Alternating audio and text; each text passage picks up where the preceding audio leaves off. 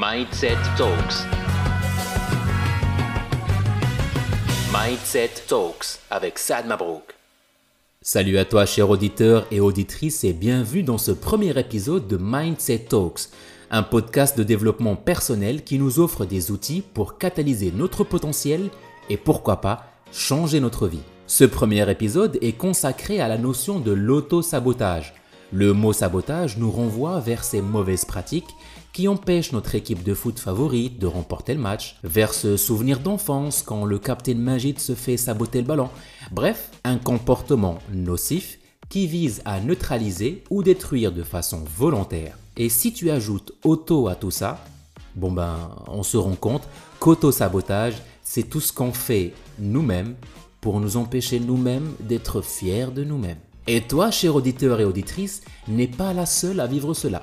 70% des gens vivent cela au moins une fois dans leur vie. Et moi, je dirais même qu'il est possible de vivre 70% de sa vie en mode autosabotage. À moins qu'on ait écouté cet épisode de Mindset Talk, puis passé à l'action. Bref, passons à comment détecter cette attitude.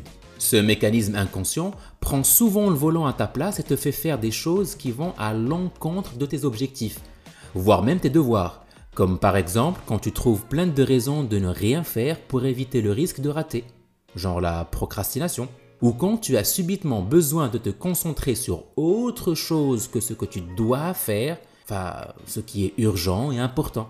Alors, ça te dit quelque chose ? Si ce n'est pas aussi clair que ça, voici quelques bons indices pour savoir si tu t'auto-sabotes. Si tu emploies des termes comme « il faut »,« je dois absolument » à la place de « je choisis de ».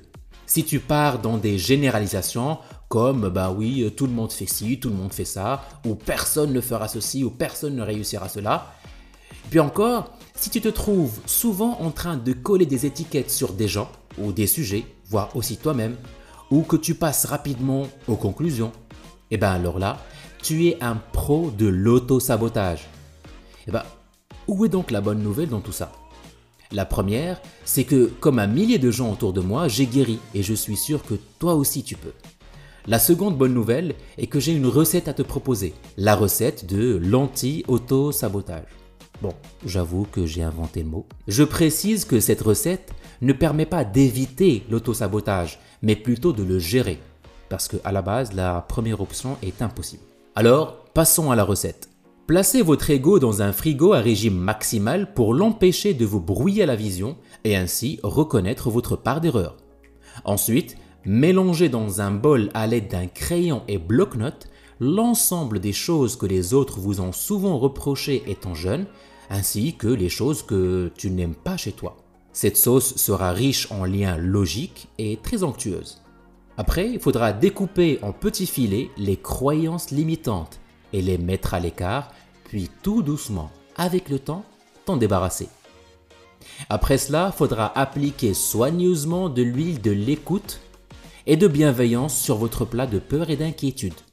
Les placer dans un four et vous répéter « Je prends en charge cette cuisson et reste conscient que je suis vulnérable et que je peux toujours prendre en charge ce qui viendra par la suite. » Consommer ce plat au quotidien est un régime recommandé par toute personne ayant pris conscience de l'auto-sabotage puis réussi à changer son mindset.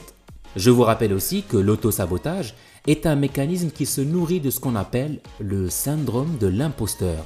Et ça, c'est pour le prochain épisode. D'ici là, boostez-vous bien.